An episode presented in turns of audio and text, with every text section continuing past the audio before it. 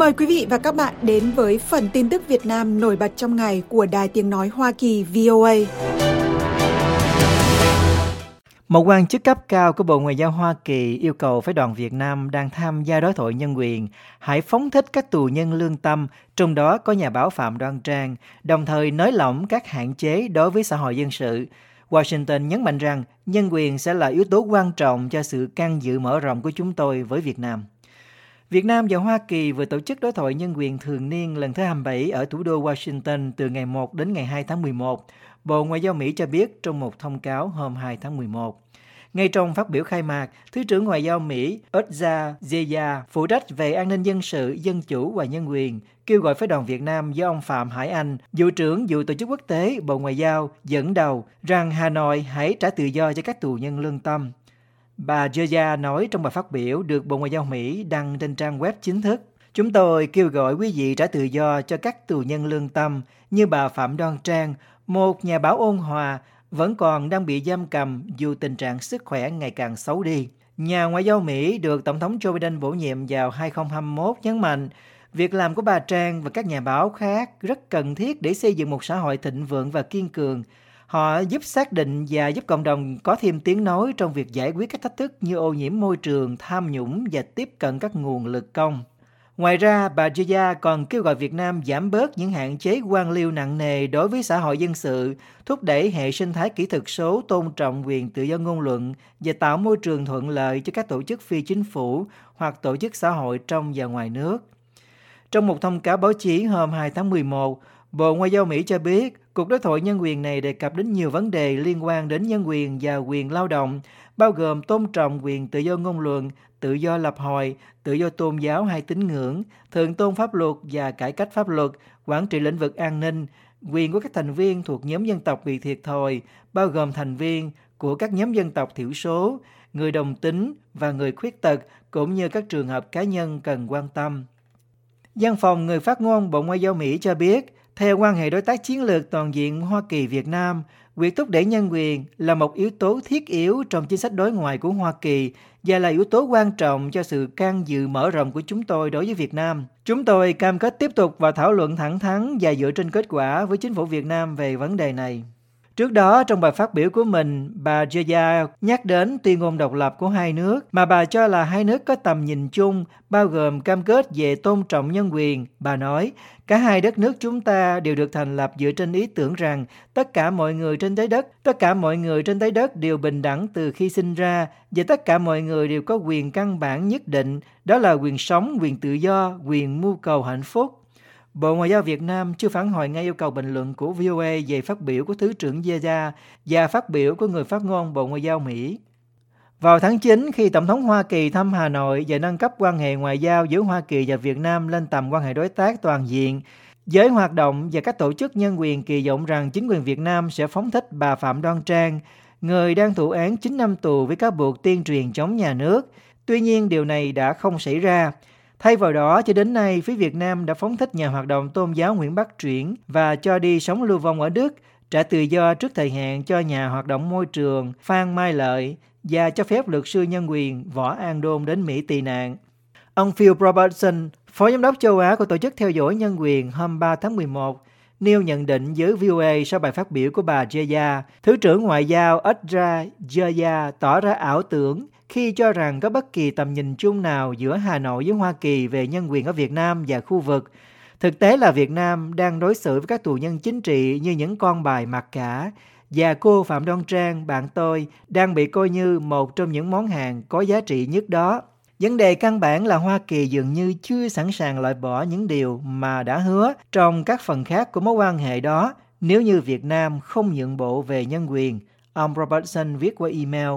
Chương trình nghị sự về nhân quyền một lần nữa lại bị bỏ lại ở nhà, bị chuyển sang một cuộc họp lớn ở Washington nơi diễn ra những bài phát biểu như thế này thay vì lồng ghép và các khía cạnh của mối quan hệ song phương. Ông nói thêm, tôi cũng muốn thấy cô Đoan Trang được thả như bất kỳ ai, nhưng điều đó sẽ đòi hỏi những cuộc đàm phán cốt lõi với Hà Nội vượt xa những gì mà một cuộc đối thoại song phương thỉnh thoảng như thế này có thể đạt được.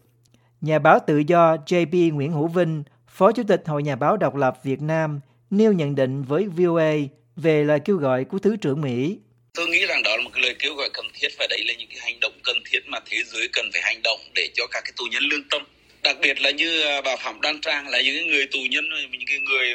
đã phải chịu một cái án tù hết sức là vô lý về sức lo ăn ức khi mà họ sử dụng cái quyền mà được hiến pháp và luật pháp Việt Nam luôn luôn kêu gọi rằng họ được tự do được bảo vệ à, đấy là những cái người mà người ta nói lên cái tiếng nói một cách rất là rõ ràng không có một cái ý đồ thù địch hoặc với bất cứ một cái gì cả mà những nó, tiếng nói đó để chỉ làm cho đất nước và làm cho xã hội tiến bộ lên và tốt đẹp hơn lên mà thôi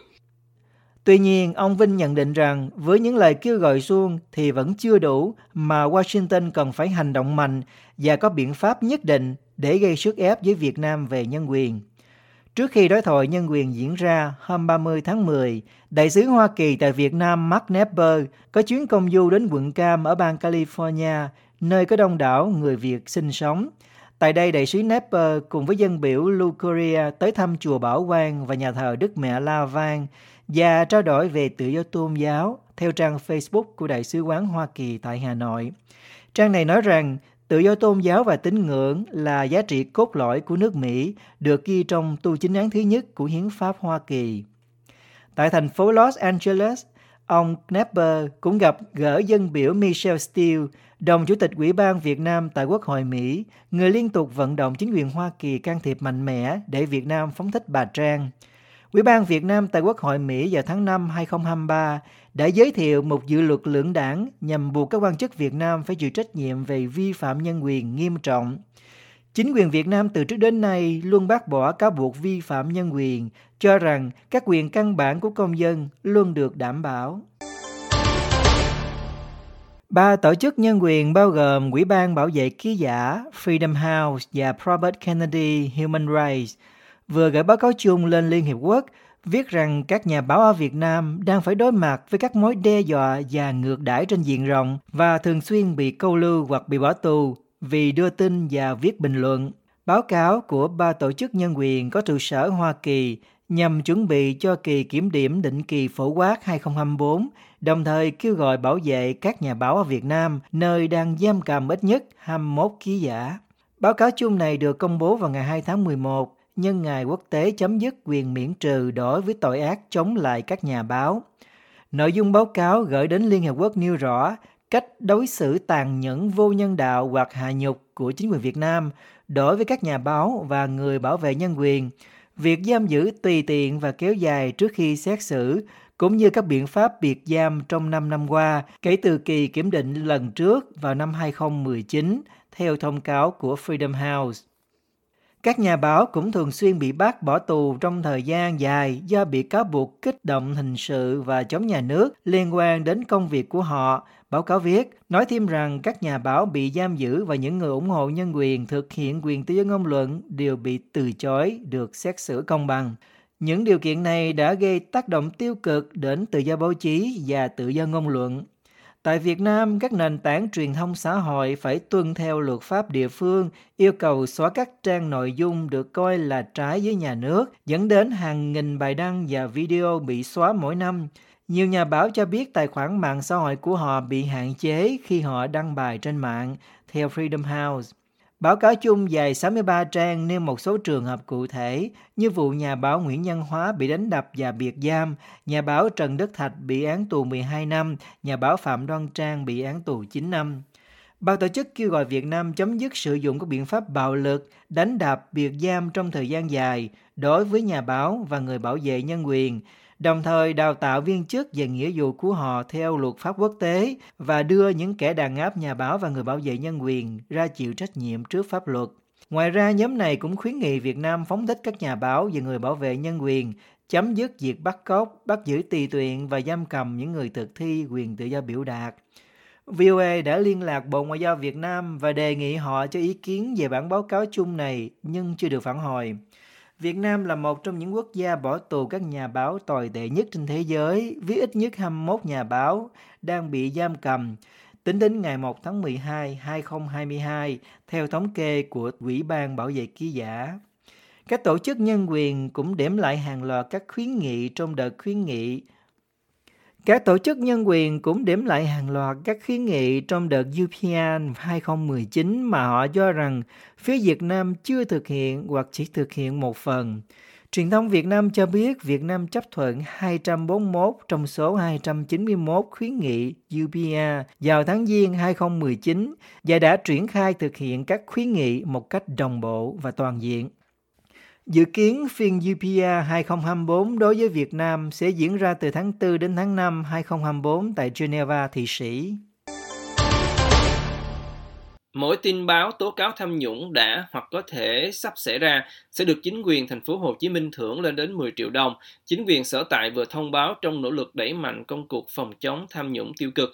Theo đó, đối với những thông tin có giá trị đặc biệt quan trọng, người tố giác sẽ được đích thân bí thư thành ủy khen thưởng. Ngoài ra, nếu tin báo giúp ngăn ngừa thiệt hại tài sản cho nhà nước hoặc giúp nhà nước thu hồi được tiền, tài sản, thì người báo tin sẽ được khen thưởng phù hợp theo trang mạng VN Express. Những người tố giác sẽ được đảm bảo bí mật danh tính và sẽ được bảo vệ. Ông Trần Quốc Trung, Phó trưởng ban an ninh nội chính thành ủy, được tờ Tiền Phong dẫn lời cho biết tại buổi họp báo vào chiều ngày 2 tháng 11 về tình hình dịch bệnh và phục hồi kinh tế trên địa bàn thành phố. Việc thưởng tiền này được thành ủy cho là cách để khuyến khích người dân tố giác tham nhũng theo quy định 1629 được cơ quan này công bố hôm 31 tháng 10.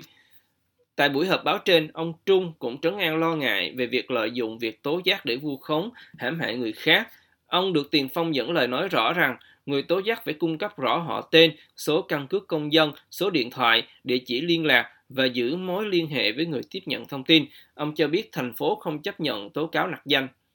Trong trường hợp tố sai, người tố cáo sẽ phải chịu trách nhiệm và phải bồi thường thiệt hại, cũng theo lời vị quan chức này được dẫn lại tại buổi họp báo nói trên. Ông Trung nói biện pháp này nhằm để nâng cao hiệu quả hoạt động của Ban chỉ đạo phòng chống tham nhũng tiêu cực ở thành phố lớn nhất nước và cho biết việc tiếp nhận xử lý thông tin được quy định rất chặt chẽ. Theo lời ông thì việc thưởng tiền sẽ được thực hiện theo chế độ mật và chỉ những người có thẩm quyền mới được phép tiếp cận tin báo để đảm bảo không lộ danh tính người tố cáo dẫn đến việc họ bị trù dập hay trả thù. Khi ra quy định này, Thành ủy nói họ tin rằng người dân sẽ không lợi dụng để kiếm tiền mà sẽ là vì mục tiêu lớn là đấu tranh cùng xây dựng thành phố cũng theo tiền phong. Theo quy định 1629 thì người tố giác phải là tổ chức cá nhân đang sinh sống, làm việc và hoạt động trên lãnh thổ Việt Nam. Do đó, người Việt ở hải ngoại không thể tố cáo tham nhũng ở trong nước. Người tố giác có thể đến báo tin trực tiếp tại trụ sở ban tiếp công dân thành phố ở số 15 Nguyễn Gia Thiều, phường Võ Thị Sáu, quận 3 hoặc trụ sở ban nội chính thành ủy ở địa chỉ 137 Trương Định, phường Võ Thị Sáu, quận 3.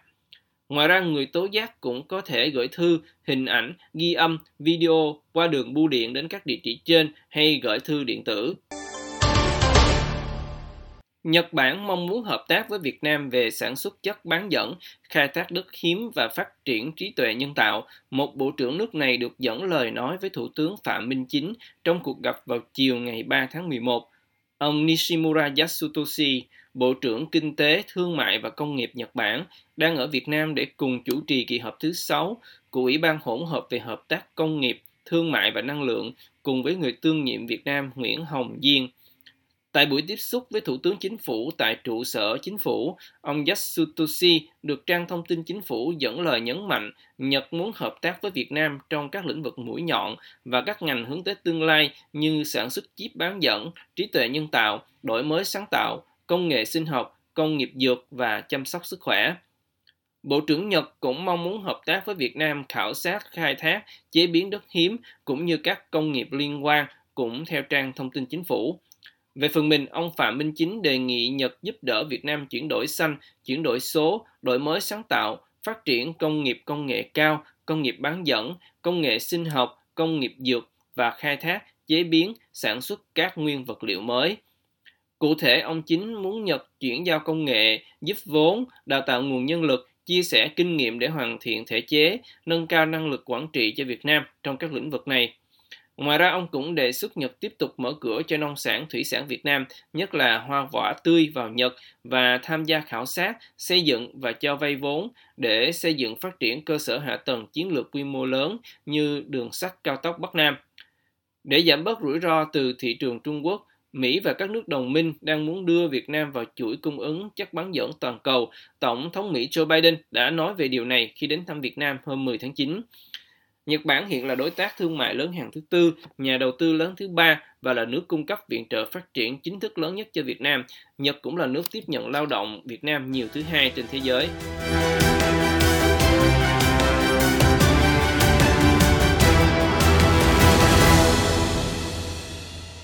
This program has come to you from the Voice of America, Washington.